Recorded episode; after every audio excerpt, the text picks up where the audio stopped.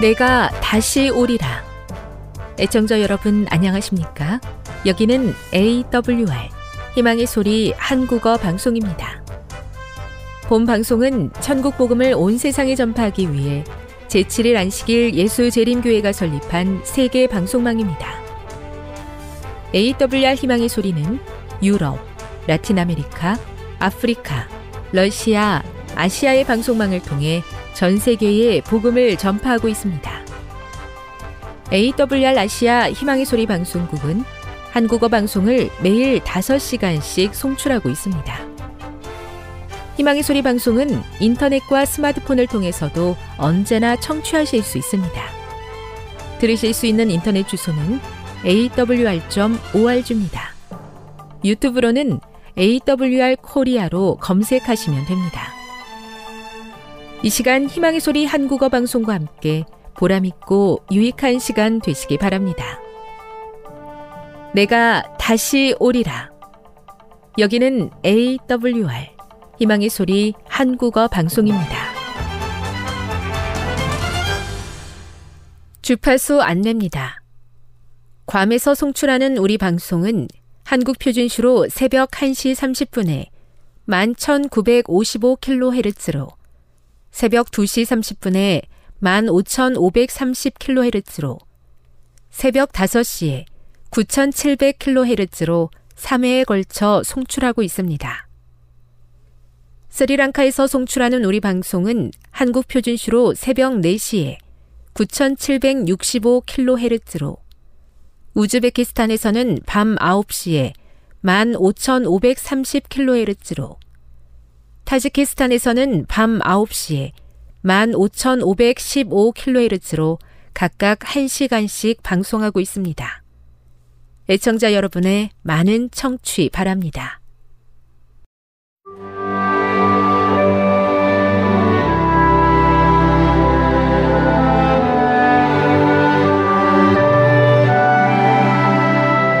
읽어주는 교과 다섯째 날 9월 14일 목요일 악한 권세와의 씨름 바울이 에베소서 1장 21절, 3장 10절, 6장 10절에서 20절에 묘사된 악한 영적 권세에 대해 다양한 명칭을 사용한 이유는 무엇인가? 우리의 씨름에서 바울은 레슬링 선수들 사이의 경쟁을 뜻하는 팔레를 사용한다. 레슬링은 전투를 대비하는 훌륭한 준비 운동으로 여겨졌기 때문에 이는 군대가 충돌할 때 일어나는 백병전 전투에 대한 적절한 묘사이다. 바울은 신자들이 악의 권세에 대항하여 밀접하게 투쟁하는 현실을 강조하고 있다. 다음은 바울이 그들에게 부여한 칭호들이다. 에베소서 1장 21절 모든 통치자, 모든 권세, 모든 능력, 모든 주권, 일컫는 모든 이름. 에베소서 3장 10절. 통치자들, 권세들. 에베소서 6장 12절. 통치자들, 권세들, 어둠의 세상 주관자들, 하늘에 있는 악의 영들. 바울은 광범위한 묘사를 통해 모든 악과 초자연적인 권세가 그리스도에게 복종한다고 단언한다. 그러나 어떤 전투에서든 상대방의 세력을 과소평가하는 것은 결코 좋은 전략이 아니다. 바울은 우리가 사람인 적들만 아니라 교활한 장군 마귀가 이끄는 하늘에 있는 악의 영들과도 맞서야 한다고 경고한다. 우리는 강력한 적에 대해 경계해야 하지만 그 적에게 주눅들 필요는 없다. 하나님은 우리와 함께 전투에 임하시며 우리에게 가장 훌륭한 무기인 그분의 갑옷, 즉 하나님의 갑옷을 주셨다. 그분은 그분의 진리, 의, 평화, 믿음, 구원, 성령을 우리에게 맡기셨다. 하나님께서 우리보다 앞서가시고 그분이 입히신 갑옷으로 머리부터 발끝까지 무장되어 있기에 우리는 실패할 수 없다. 교훈입니다. 성경은 악의 세력들과 밀접하게 대치하는 전투를 묘사한다. 적의 세력은 강하지만 하나님이 앞서가시며 우리의 필요를 돌보시기에 두려워할 필요가 없다. 묵상. 바울이 열거한 적들의 세력과 자신을 비교해 볼 때 그대는 어떤 생각을 하게 됩니까? 적용. 이 전쟁에 맞선 대적들을 보고 위축되기 쉬울 때에 우리는 어떻게 굳게 서며 어떤 것을 생각해야 하겠습니까? 영감의 교훈입니다. 모두가 전신갑주를 입고 싸우면 승리가 보증됨. 날마다 싸움은 계속된다. 만일 우리의 눈이 열려서 선악의 세력이 활동하고 있는 것을 볼 수 있다면 경박한 행동과 허영은 없어지고 우스꽝스러운 짓과 농담하는 일은 사라질 것이다. 모든 사람들이 하나님의 전신갑주를 입고 주님의 싸움을 용감하게 싸울 것 같으면 승리를 얻게 되고 흑암의 왕국을 떨게 할 것이다. 교회 증언 6권 40일 거대한 전쟁터 앞에 서서 사탄의 전방위적인 총 공세에 속수무책인 것처럼 느껴질 때도 있습니다. 밀접하게 대치하는 시험 속에서도 앞서가시는 대장 되신 그리스도를 볼 수 있게 하시며 전열을 가다듬고 주님과 협력하게 하여 주옵소서.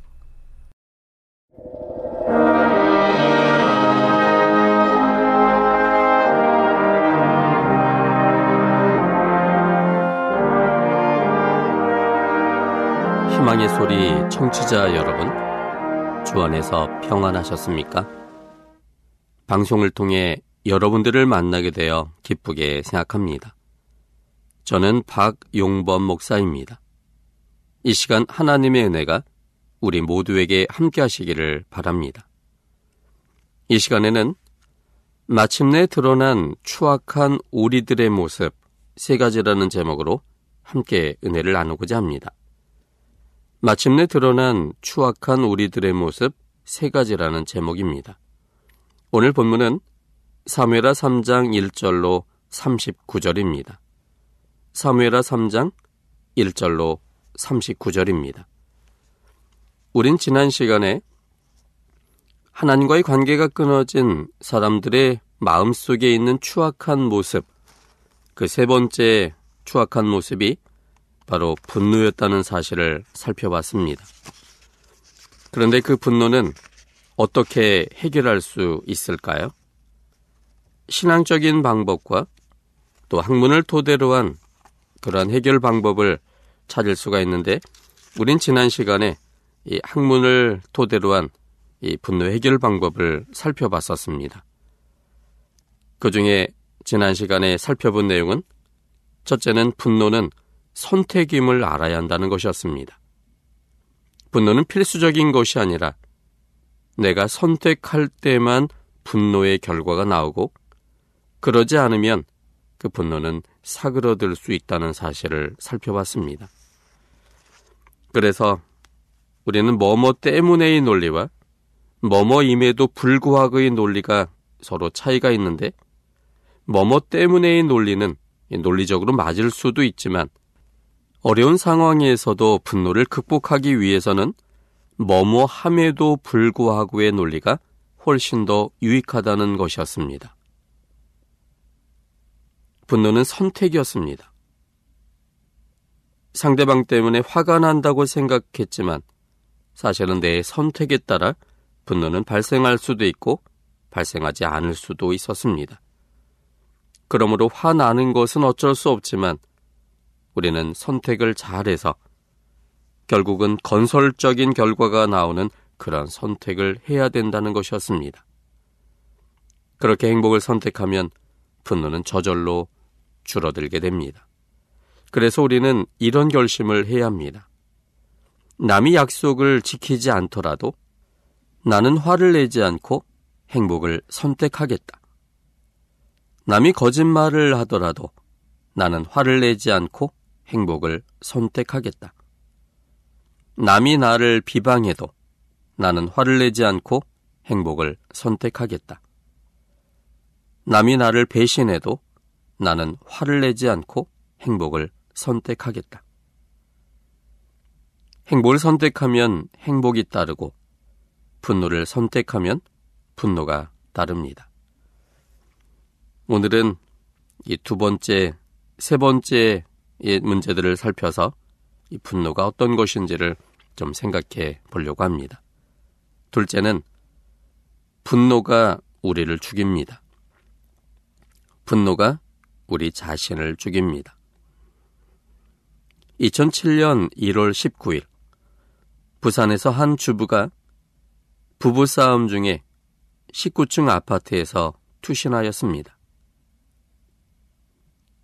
39살의 A씨가 남편인 43살 B씨와 부부싸움 중 뛰어내린 사건으로 조사 결과 남편 B씨는 부부싸움을 하던 중 아내가 갑자기 아파트 아래로 몸을 던져 숨졌다라고 진술하였습니다.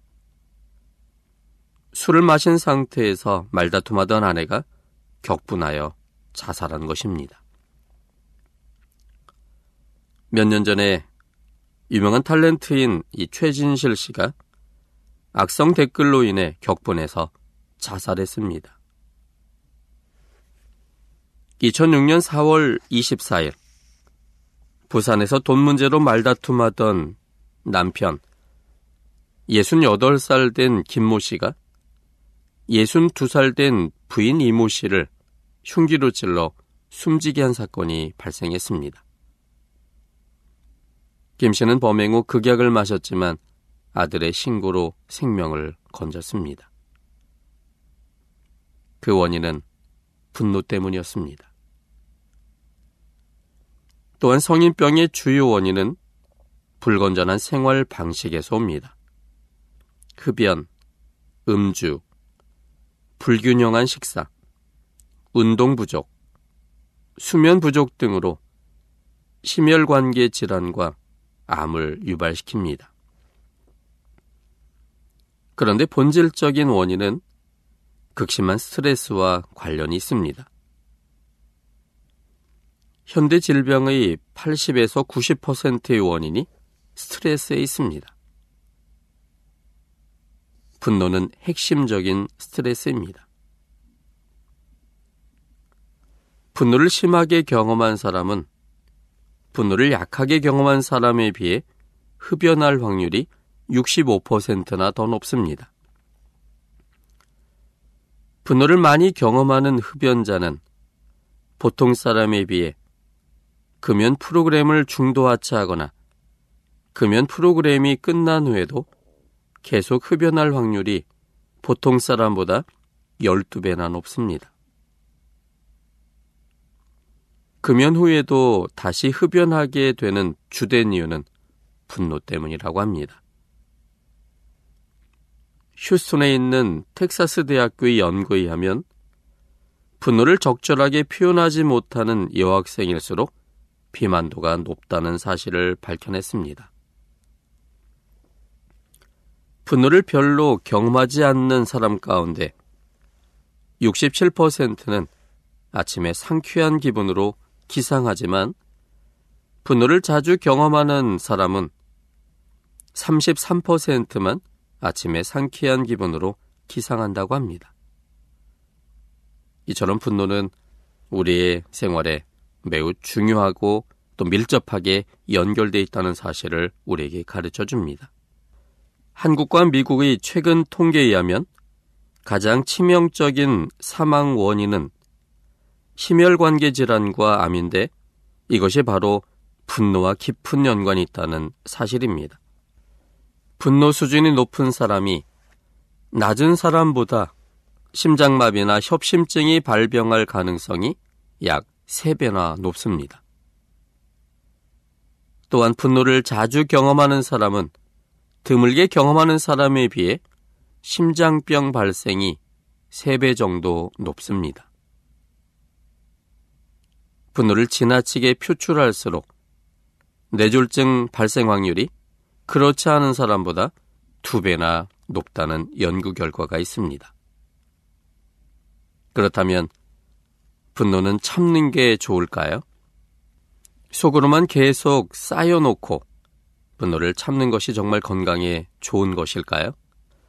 미국의 보스턴 대학과 위스콘신에 있는 이커역학 연구소가 지난 10년간 메사추세츠주 주민 3,700여 명을 대상으로 조사한 결과 무작정 참고 사는 아내가 남편과 싸우는 아내보다 심장병 등 각종 질병에 걸려 죽을 확률이 4배나 높은 것으로 나왔습니다.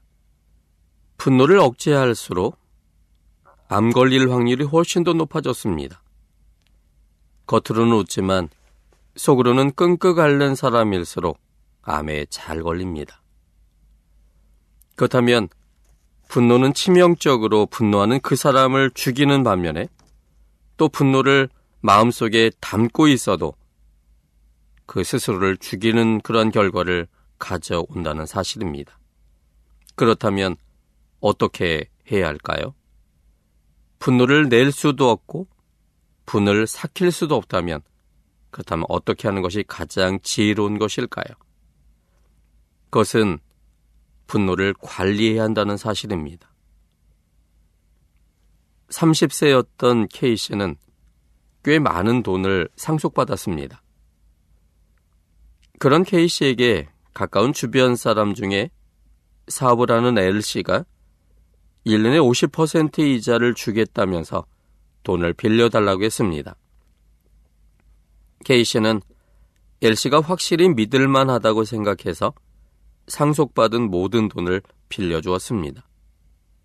그러나 그날 이후 L 씨는 자취를 감추었습니다. 씨는 절망감과 배신감으로 분노가 폭발했습니다. 불면증은 물론 음식조차 입에 대지 않아서 본래 체중도 48kg에 불과했는데 2주도 지나지 않아서 3kg이나 빠졌습니다. 그 후 두통, 소화불량, 불면증, 무기력증, 우울증, 호흡곤란으로 자신이 서서히 죽어가고 있다고 그는 느꼈습니다. 그러던 어느 날 그는 이대로는 죽을 수 없다고 생각했습니다. 그래서 마음을 바꿨습니다. 늙어서 이런 일을 당했다면 정말로 끔찍했을 것이다. 그러나 젊어서 당했으니 오히려 약이 될 수 있다. 비싼 수업료 덕분에 내 평생에서는 다시는 그런 실수를 저지르지 않게 될 것이다. 엘씨도 인생이 얼마나 잘 안 풀렸으면 그런 일을 저질렀을까. 그 일은 그만 잊어버리자. 돈은 다시 벌면 되지만 건강을 잃으면 인생이 끝난다. 이제부터 새 출발하자. 이렇게 심기일전한 후 그는 조금씩 건강이 회복됐고 그 사건이 벌어진 후 한 달이 안 되어 다시 건강을 회복할 수 있었습니다. 이처럼 분노할 수밖에 없는 여러 가지 상황에 직면하는 그런 삶을 살고 있지만 그것을 어떻게 관리하느냐가 중요합니다.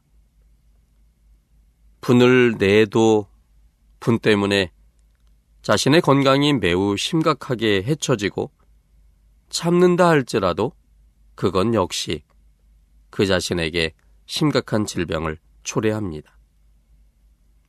지혜로운 분노 관리가 중요합니다. 생각을 바꾸고 좀 더 나은 그런 미래를 위해서 오늘 새로운 마음으로 새롭게 출발할 때 그것이 오히려 심기일전하여 또 다른 중요한 더 좋은 것을 만들어 낼 수 있는 것입니다. 셋째는 분노를 초기에 제압해야 한다는 사실입니다. 분노를 초기에 제압해야 합니다. 2007년 3월 15일 울산에 사는 38살 된 주부 A씨가 화이트데이에 부부싸움을 하다가 남편을 살해하는 사건이 발생했습니다. A씨는 화이트데이 날 회사원인 남편과 동네 고깃집에서 저녁을 먹고 소주를 마셨습니다. 그리고 귀가 도중 커피 마시러 가자고 남편에게 제안했지만 남편은 그냥 집에 가자며 거절하고 집에 들어가 누웠습니다. 순간 화가 난 A씨는 베란다에 있던 꽃 화분을 던졌고 이에 격분한 남편이 A씨의 뺨을 두세 차례 때렸습니다. 순간 이성을 잃은 아내는 주방에 있던 흉기로 남편을 찔러 살해했습니다. 어느 누구도 분노로 자신이나 상대방을 죽이기를 바라지는 않지만 분노에 휩싸이게 되면 때론 끔찍한 사건들이 발생합니다. 분노가 일정 수준을 넘으면 상대방이 아무리 올바른 이야기를 해도 통하지가 않습니다. 왜냐하면 분노를 경험할 때 터널샤를 갖기 때문입니다. 즉 분노에 휩싸인 상태에서는 정보 처리가 제한되어 상대방을 어떻게 혼내줄까에만 온 정신이 집중되기 때문입니다. 그래서 위급상으로 치닫기 전에 적절한 대처를 해야만 합니다. 요즘 자동차에는 각종 경보 시스템이 있습니다.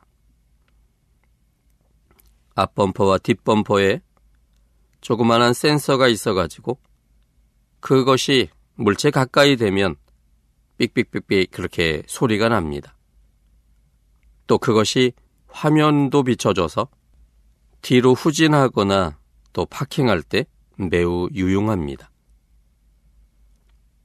이처럼 자동차에 있는 각종 경보 시스템이 위험 사항에 대하여 그것을 신호를 통해 알려주는 것처럼 분노에도 관련된 증상들이 있고 그 증상들을 발견할 때 분노의 상태가 어느 정도까지 왔는지를 알게 할 수 있습니다. 분노는 거기에 관련된 증상들이 반드시 있습니다. 극단적인 상황이 벌어지는 가장 큰 이유는 분노와 관련된 증상을 모르기 때문입니다. 그 결과 초기 대처가 힘들어져서 작은 분노가 심각한 상황으로 발전되는 것입니다. 2005년 한 해 동안 벌어진 살인 범죄 분석 결과 3분의 1은 우발적으로 인한 발생이었습니다. 2005년 1091건의 살인 사건 중에 1145명의 범인이 검거되었는데 그들이 살인을 저지른 가장 일반적인 형태는 밤에 집에서 대화를 나누다가 우발적으로 가족이나 애인을 죽인 경우가 제일 많았습니다. 대부분의 살인이 순간의 화에서 비롯됩니다. 분석에 의하면 이들은 제정신을 차리고 난 뒤에는 막심한 후회와 죄책감에 시달리고 자신이 가족을 죽였다는 사실을 믿지 못하는 경우가 많다고 합니다. 욕설, 폭행, 싸움, 기물 파손 등도 분노에 기인합니다. 그래서 분노는 그런 상황이 되기 전에 초기에 제압해야 합니다. 그렇다면 어떤 방법이 있을까요? 분노를 초기에 제압하기 위해서는 어떤 방법을 써야 될까요? 그것은 위험 신호를 미리 파악하는 일부터 해야 합니다. 여러분은 여러분 자신의 분노에 대하여 얼마나 잘 알고 있으십니까? 또한 상대방이 어떠한 때에 분노가 폭발하는지 그 정도를 여러분은 잘 알고 계십니까? 대부분은 자신의 분노를 자극하는 말이나 상황이 무엇인지 알 것입니다. 그러나 이것을 보다 면밀히 분석하여 왜 화가 나는지, 나는 무엇을 기대하는지, 그리고 화가 날 때 내가 어떻게 반응하는지에 대해서는 모르는 경우가 더 많습니다. 분노를 일으키는 주요 자극은 무엇일까요? 화가 났을 때 보여주는 주요 반응은 무엇일까요?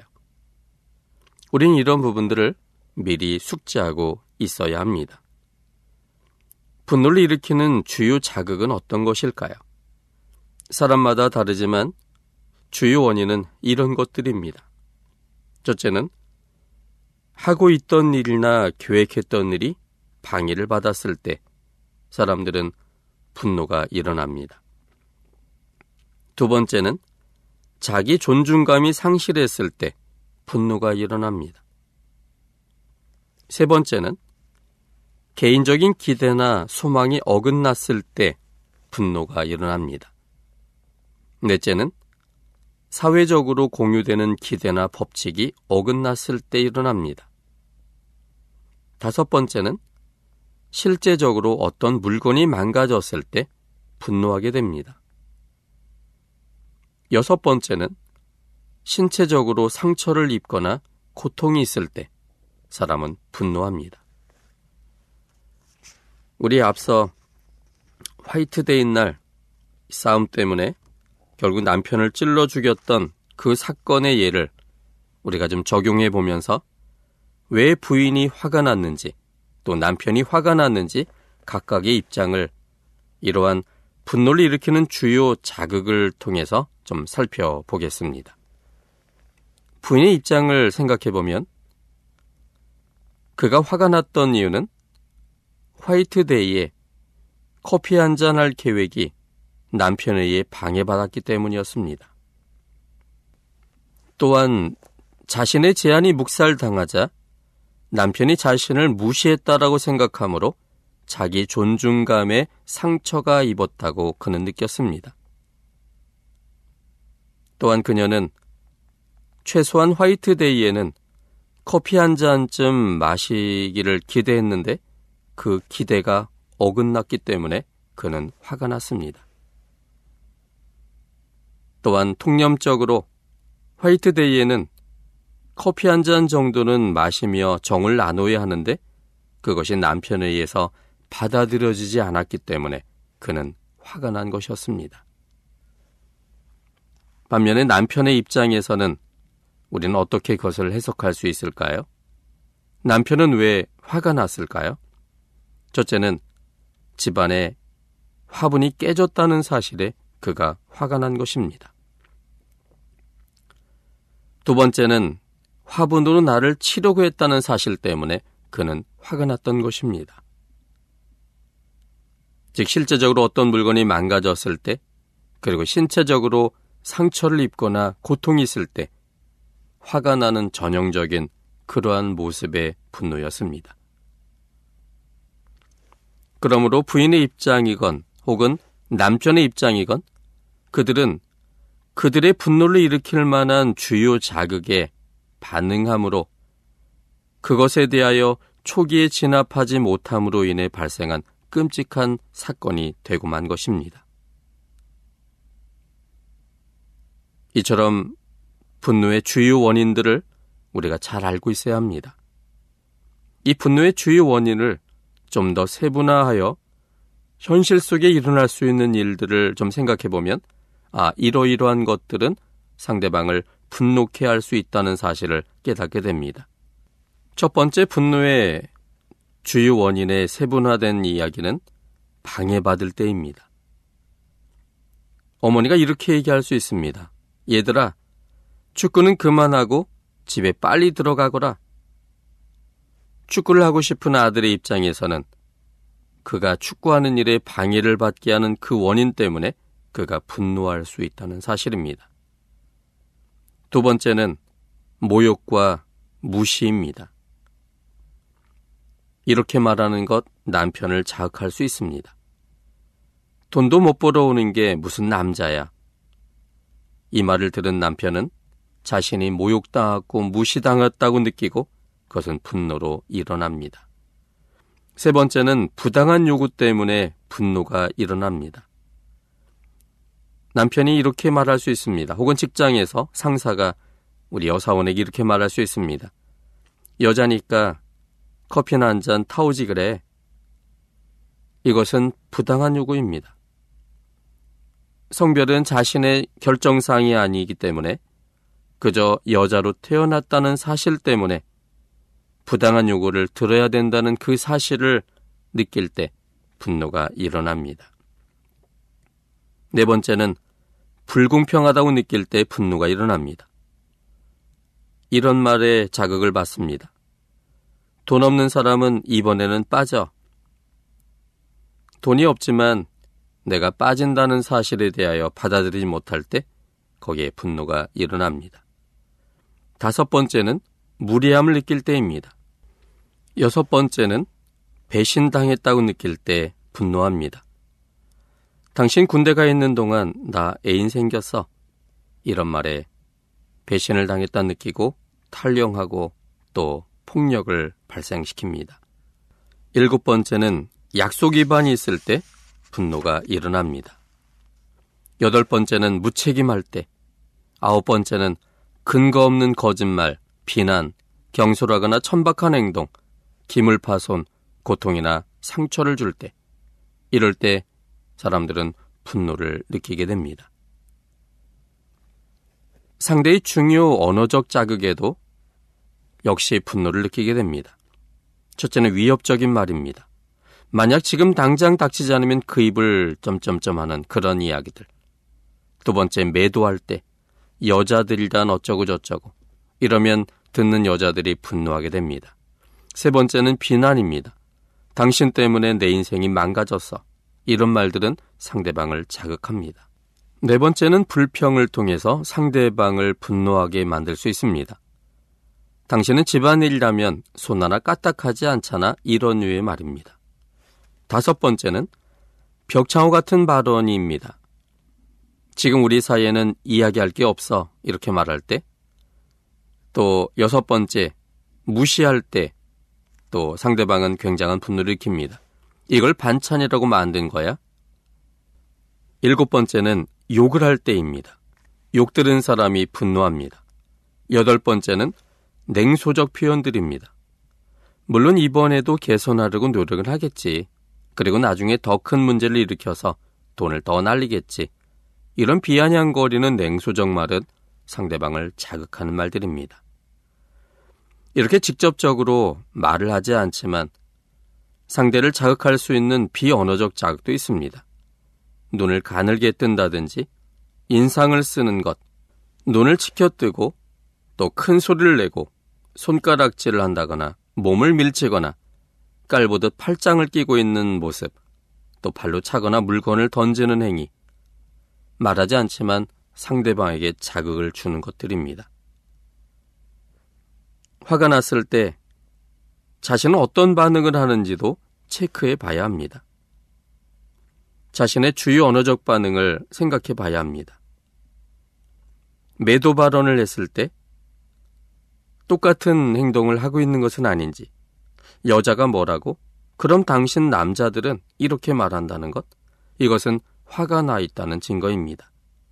두 번째는 비난했을 때 또 비난으로 대처할 때 내가 뭘 어쨌다고 나도 당신 때문에 인생 망가졌어. 세 번째는 위협적 발언입니다. 마지막 경고야. 한마디만 더 하면 그때는 가만두지 않을 거야. 이런 것. 이것은 자신이 굉장히 화가 나고 있다는 증거입니다.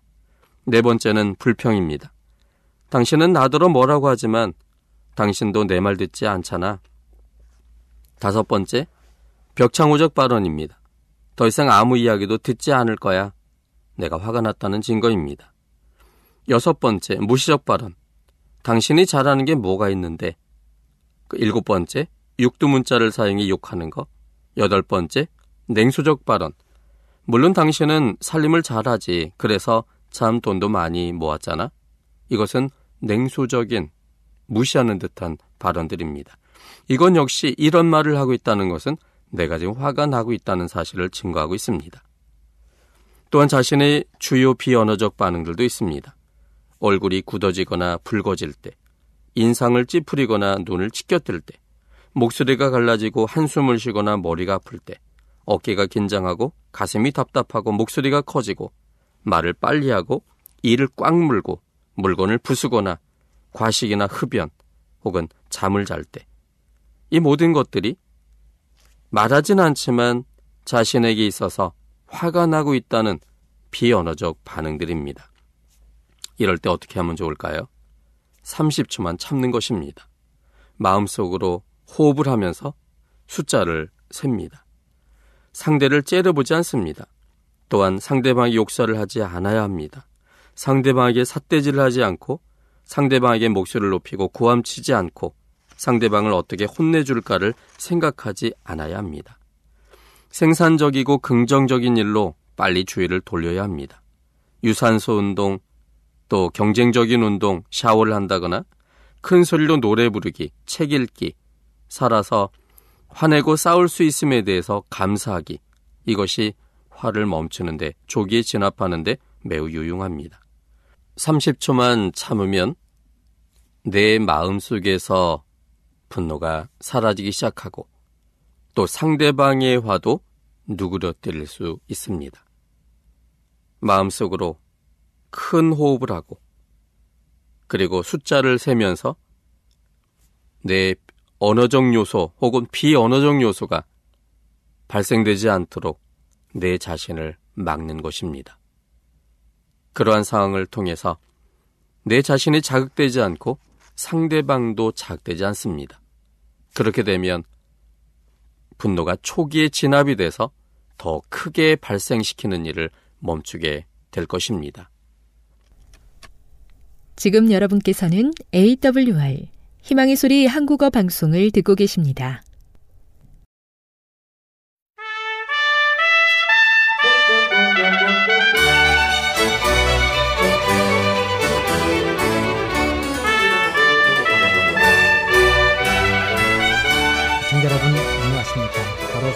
성경 속으로 시간입니다. 저희들은 이상락 목사님과 함께 지금 로마를 여행하고 있는 중인데요. 특별히 이 로마 중에서도 지난 시간에는 저희들이 베드로 성당에 대한 그 이야기를 들었습니다. 그런데 베드로 성당 내부에는 아직 들어가지 않고 베드로 성당 주변에 관한 그 주변 오벨리스크를 중심으로 그 얽힌 이야기들을 저희들이 자세히 들었습니다. 목사님 안녕하세요. 안녕하세요. 네, 어, 저희들은 베드로 성당 하면 그 내부가 어떤지 이 대단히 궁금한데요. 목사님께서 지난 시간에 이 겉만 이렇게 이 다니셔서 매우 궁금하거든요. 그래서 예. 오늘 이 시간에 베드로 성당에 이 관한 모든 부분들을 좀 자세히 말씀해 주시면 감사하겠습니다. 고맙습니다. 예, 그 베드로 성당에 대한 이야기를 하기 위해서 제가 광장에 대한 이야기를 지난 시간에 좀 했습니다. 그 넓은 광장에 오벨리스크가 아, 서 있는데 그 오벨리스크는 아, 특별히 에, 순교자를 기념하기 위해서 옮겨진 그런 측면을 좀 이야기를 했습니다. 조금 더 이야기하면 이 오벨리스크 꼭대기에 보면은 알렉산드로스 7세 기, 에, 가문의 문장이 있고요. 또 십자가를 올려놓아서 이집트의 태양신 숭배의 주상과 십자가를 결합한 것을 나타내고 있습니다. 오벨리스크 북쪽 면에 새겨진 라틴어를 이렇게 번역해 보면은 아, 다음과 같은 내용이 거기에 새겨져 있습니다. 교황 식스투스 5세가 바티칸의 오벨리스크를 불경한 미신으로부터 해방시켜 정당하고 순조롭게 불패의 십자가에 봉헌했다. 교황 제위 제2년 1586년 제가 이걸 읽을 때 잘 이해를 할 수가 없었습니다. 아, 제가 보는 눈에는 이 오벨리스크 방첨탑은 우상이에요. 그런데 그 우상을 옮겨다가 신성한 그 성당 마당에다가 세워놔 놓고 어, 십자가에 봉헌을 했다. 십자가와 어, 이 합쳐지는 이와 같은 이야기를 거기에 새겨놨다 이 말입니다. 그래서 내가 성경을 찾아봤어요. 하나님께서는 과연 이 오벨리스크에 대해서 뭐라고 말씀을 하셨을까?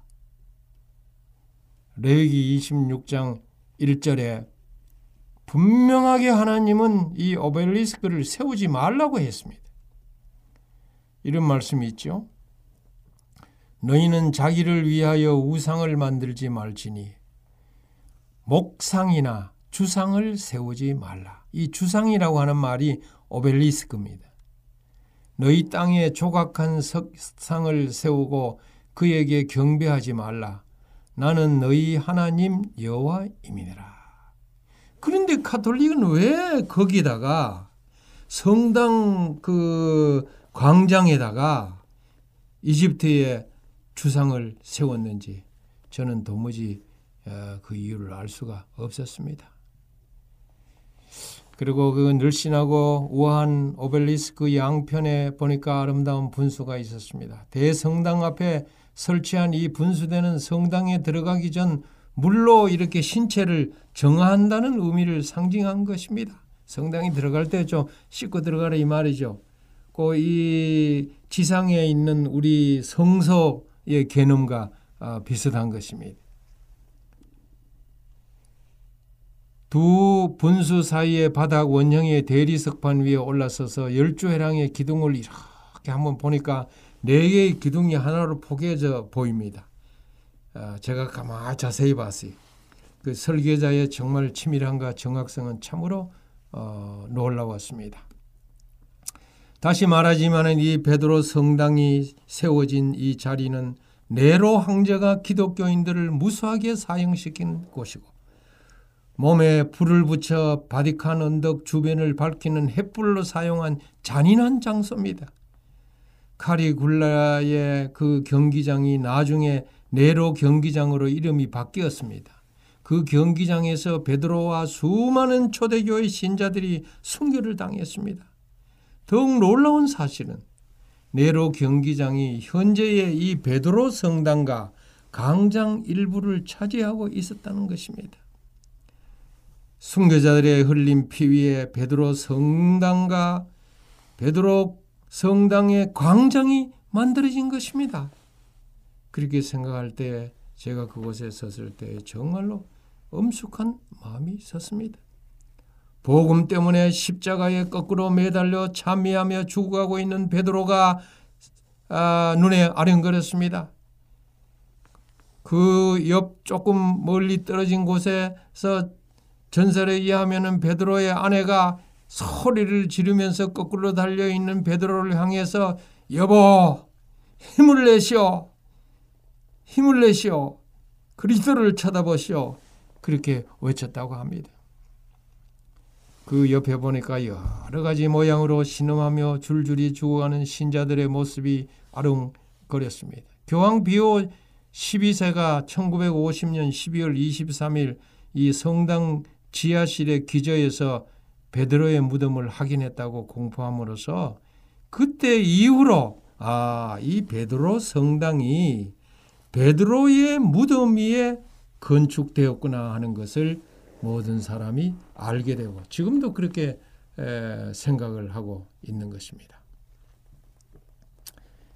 제가 볼 때는 제 눈에는 이 베드로의 광장 주위에 웅장한 대리석 조각들과 장엄한 건물들이 순교지로서는 어울리지 아니했습니다. 제가 그 안에 들어갔을 때도 마찬가지. 그래서 차라리 이 순교자의 그 흘린 피 위에 건설된 이곳이라면은 우리나라 동작동 국립묘지나 또 저기 이천에 가면 국립호국원 있지 않습니까?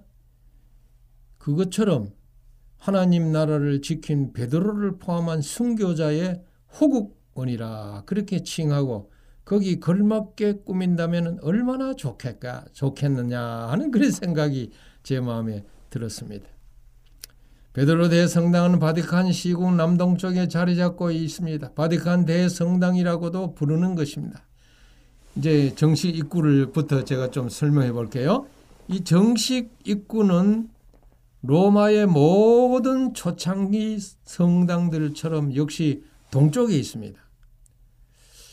우리도 말이죠. 교회를 건축할 때에 강야의 성소처럼 입구를 동쪽에 두면은 가장 이상적이라고 생각합니다. 왜냐하면은 사람들이 말이죠. 태양을 숭배하기 위해서 이 서쪽에 문이 있고 이 동쪽을 향해서 재단을 쌓고 이렇게 동쪽을 향해서 어, 예배를 드리고 하는 이렇게 하는데 에, 그러나 동쪽을 입구로 두면은 그렇지 않는 것입니다. 이 베드로 성당도 보니까 어, 이 이런 이치를 따른 것 같아요. 베드로 강장에 서서 정면을 바라보면 르네 상 어, 양식의 예, 베드로 성당입니다. 그 외양, 위용을 자랑을 하고 있는데 정말로 여러분 장엄하고 웅장하게 그지 없습니다. 이 옛날 그 베드로 성당은 또 326년 콘스탄티누스 황제의 명령에 따라서 교황 실베스터 1세가 이 베드로의 처형장인 갈리 굴라 경기장의 자리에 세웠는데요. 놀라운 사실은 옛 대성당에서 교황 레오 3세가 AD 800년 레위 아, 아니 12월 24일 피핀 왕의 아들 카를로스 대제에게 황제의 관을 씌워주면서 신성 로마 제국의 황제라고 선언한 것입니다. 그때 시작된 이 신성 로마 제국은 1806년 나폴레옹에 의해 끝이 날 때까지 계속 어, 되었습니다. 카를로스 대제의 이 대관식 이래 1452년까지 무려 유럽의 황제 23명이나 바로 이 베드로 성당에서 교황이 머리에 왕관을 얹어주는 대관식이 행해졌습니다. 중세 암흑 시대의 교황의 권세가 그만큼 하늘을 찌를 듯 막강했음을 알 수가 있는 것입니다. 800년 이래의 1000년 동안에 황제들은 유럽을 지배하되 황제를 왕자에 앉힐 수 있는 권세를 가진 교황의 이 승인 아래 지배할 수 있었습니다. 아, 나는 그제야 카노사의 굴욕 사건과 또 교황 그레고리 어, 1세가 교황은 최고의 재판장으로 왕과 왕 황제들을 마음대로 폐위시킬 수 있다고 한 말이 이해가 갔습니다. 천년이 지나자 옛 성당이 너무 낡아졌습니다. 그래서 교황 율리우스 2세는 그걸 완전히 헐어버리고 바로 그 자리에 새 성당을 짓기 시작한 것입니다. 브라만테가 설계해 가지고 1506년 4월 18일 공사가 시작돼서 기라성 같은 최고 건축가와 예술가를 동원해서 계속 지어 나갔는데 1546년 바오로 3세는 71세에 노장 아, 미켈란젤로를 건축공사 책임자로 임명해서 건축을 계속해 했다고 어, 합니다. 에, 이제 이또 서론이 너무 또 많이 길어진 것 같은데요. 이 대성당의 이 정면 2층에는 이 광장을 향해 세 개의 발코니가 돌출되어 있습니다. 그 있는 발코니는 강복의 발코니라 일컫는데 이곳에서 새로운 교황이 선출되었음을 선언합니다. 그곳은 새 교황이 광장에 운집한 군중 앞에서 처음으로 강복을 하는 장소인데요. 이 외에도 그곳에서 매년 성탄절과 부활절 정오에 교황이 전 세계를 향해 강복 우르비 에트 오르비라고 그러는데요. 그것이 열립니다. 그래서 이제 이 오른쪽 계단을 이렇게 올라 가지고 베드로 성당 정문에 딱 드디어 이르렀습니다. 이제 정문 안에 들어가기 위해서 정문에 딱 이르렀는데 이 계단을 보니까 경비가 반바지를 입은 자는 절대로 못 들어가게 해요. 여자들은 이 어깨를 이렇게 드러낸 반소매 이 반소매도 아니죠. 어깨를 드러낸 옷을 입은 자는 어, 미니를 입은 자는 무조건 못 들어가게 하는 것입니다. 그래서 그쪽 한쪽에 보니까 이까지 와서 말이죠. 그 성당에 베드로 성당에 못 들어간다고 하는 것이 억울한지 어떻게 해서 들어가 봐야 되겠다 생각해가 종이를 사가지고 종이로 힘먹을게 드러난 넓적다리를 가느라고 아주 이렇게 가리느라고 법석을 뜨는 진풍경이 강장 한쪽 구석에서 연출되고 있었는데 참 어, 아주 볼만한 것이었습니다. 여러분 이 베드로 성당에 구경을 하시려면은 어, 이 참고해서 옷을 아주 정복을 잘 입고 가셔야 될 것입니다. 난간에서 이제 현관으로 들어서면은 다섯 개 육중한 청동문이 있습니다. 그거를 죽음의 문, 선악의 문, 그리고 가운데 있는 필라라테 문, 보통의 출입문인 성찬식 문, 그리고 이 오른쪽 보면은 오른쪽 끝에 굳게 닫혀 있는데 이거는요 거대한 청동의 문인데 이거를 더 홀리도 성문 거룩한 문이라 그렇게 이야기합니다. 이 베드로 성당의 이 거룩한 문은 25년마다 한 번 여는 문입니다. 그 문으로 이렇게 들어가면은 안쪽에 제가 안쪽에서 이래 보니까 그래요. 베드로가 천국의 열쇠를 주는 그런 그림이 있습니다. 그러니까 이 문이 1999년 12월 24일에 한번 개문했습니다. 그러다가 2001년 1월 6일에 다시 폐문한 게 그게 가장 최근의 일시입니다. 이 문이 열리려면 아직도 어, 몇 년이 더 기다려져야 어, 되겠죠. 이 가운데에 이제 청동문을 통과해서 교회 안에 들어가게 됐습니다. 우선 성당에 아주 장엄한 위강에 눌립니다. 거대한 규모와 여러 상들 그리고 금빛 찬란한 호화스러움에 아주 입이 쫙 벌어져서 다물지를 못합니다. 그 누구나 막론하고 다 그래요. 제 옆에 있던 사람이 혀를 내두르면서 하는 말이 주님께서 꼭 이런 곳에 계실까 그렇게 하고 의심을 표명했습니다.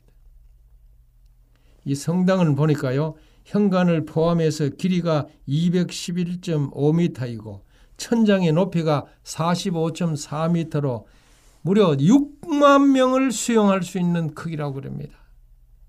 본당 바닥의 붉은색 원형 대리석은 교황의 건세를 가시하는 표시이고 바닥에 세계에서 가장 큰 성당 31곳의 길이가 이곳에 새겨져 있습니다. 성당 내부에는 500개에 달하는 기둥이 있고요. 400개가 넘는 조각상이 있습니다. 44개의 제대가 있어요. 그리고 어느 곳에 가든지 거기 가서 이렇게 예배를 드릴 수 있고 어, 뭐 물론 그 44개나 있으니까요. 도움도 보니까 10개의 도움이 있습니다. 그리고 1300여 개의 모자이크 그림들이 벽면에 장식되어 있는데 아주 화려 휘황 찬란합니다. 이 베드로 성당을 세계에서 두 번째로 큰 대성당이라고 합니다.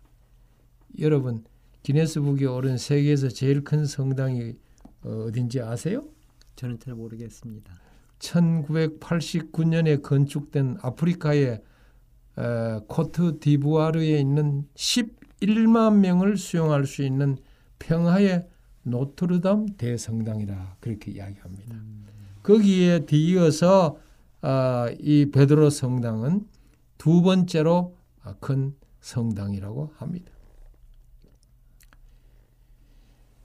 아, 참 미켈란젤로가 아주 천부적인 창작력으로 자신이 설계해서 이 성당의 거대한 아, 도움을 건축했는데 그 도움도 보니까 지상에서 십자가까지 높이가 136.5m이고 어, 도움의 지름은 42m입니다. 애석하게도 미켈란젤로가 1564년에 사망하자 베드로 성당의 건축일은 델라 포르타와 폰타나에 의해서 개성이 됐습니다. 그래서 카를로 마르, 어, 마테르노에 의해서 마지막으로 성당의 정면이 이 정면이 완성이 되었고 드디어 교황 오르반 8세 때 건축을 시작한 지 120년 만인 1626년 11월 18일 완공식을 거행한 곳인 예, 바로 이곳인 것입니다. 오늘 여기까지 할까요? 네, 내용은 내일 다음에 다시 또 세부적으로 더 말씀드리겠습니다. 네, 저도 이 베드로 대성당에 한번 딱 가봤는데요. 목사님처럼 자세히 살피지를 못했습니다. 그때 어린 학생들을 제가 인솔 하고 왔기 때문에 어린 학생들과 함께 이렇게 이 들어갔는데 그들을 관리하다 보니 저는 목사님처럼 자세하게 이 베드로 성당 이 바깥 부분부터 해가지고 더, 이 들여다보지 못한 것 같아요. 이 목사님이 아주 자세하게 들려주시니 그때 그 생각들이 새록새록 떠올랐습니다. 어쨌든 목사님이 한 두 시간 정도면 이것을 다 설명해 주시지 않을까 그랬는데 하실 말씀이 너무 많으셔서 보고 또 살펴보신 것이 너무 많으셔서 지금 두 시간 했는데도 저희들이 네. 한 반절 온 것 같습니다. 하여튼 다음 시간에 목사님 모시고 저희들이 듣도록 하겠습니다. 네. 감사합니다, 목사님. 고맙습니다.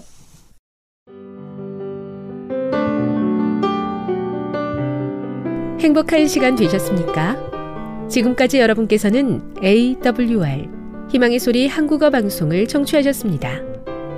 방송을 청취하시고 문의를 원하시는 분은 우편번호 02461 대한민국 서울시 동대문구 이문로 1길 11 희망의 소리 방송부 앞으로 편지나 엽서를 보내주시거나 지역번호 02-3299-5296에서 8번으로 전화 주시기 바랍니다. 지금까지 함께 해주신 애청자 여러분들께 감사드립니다.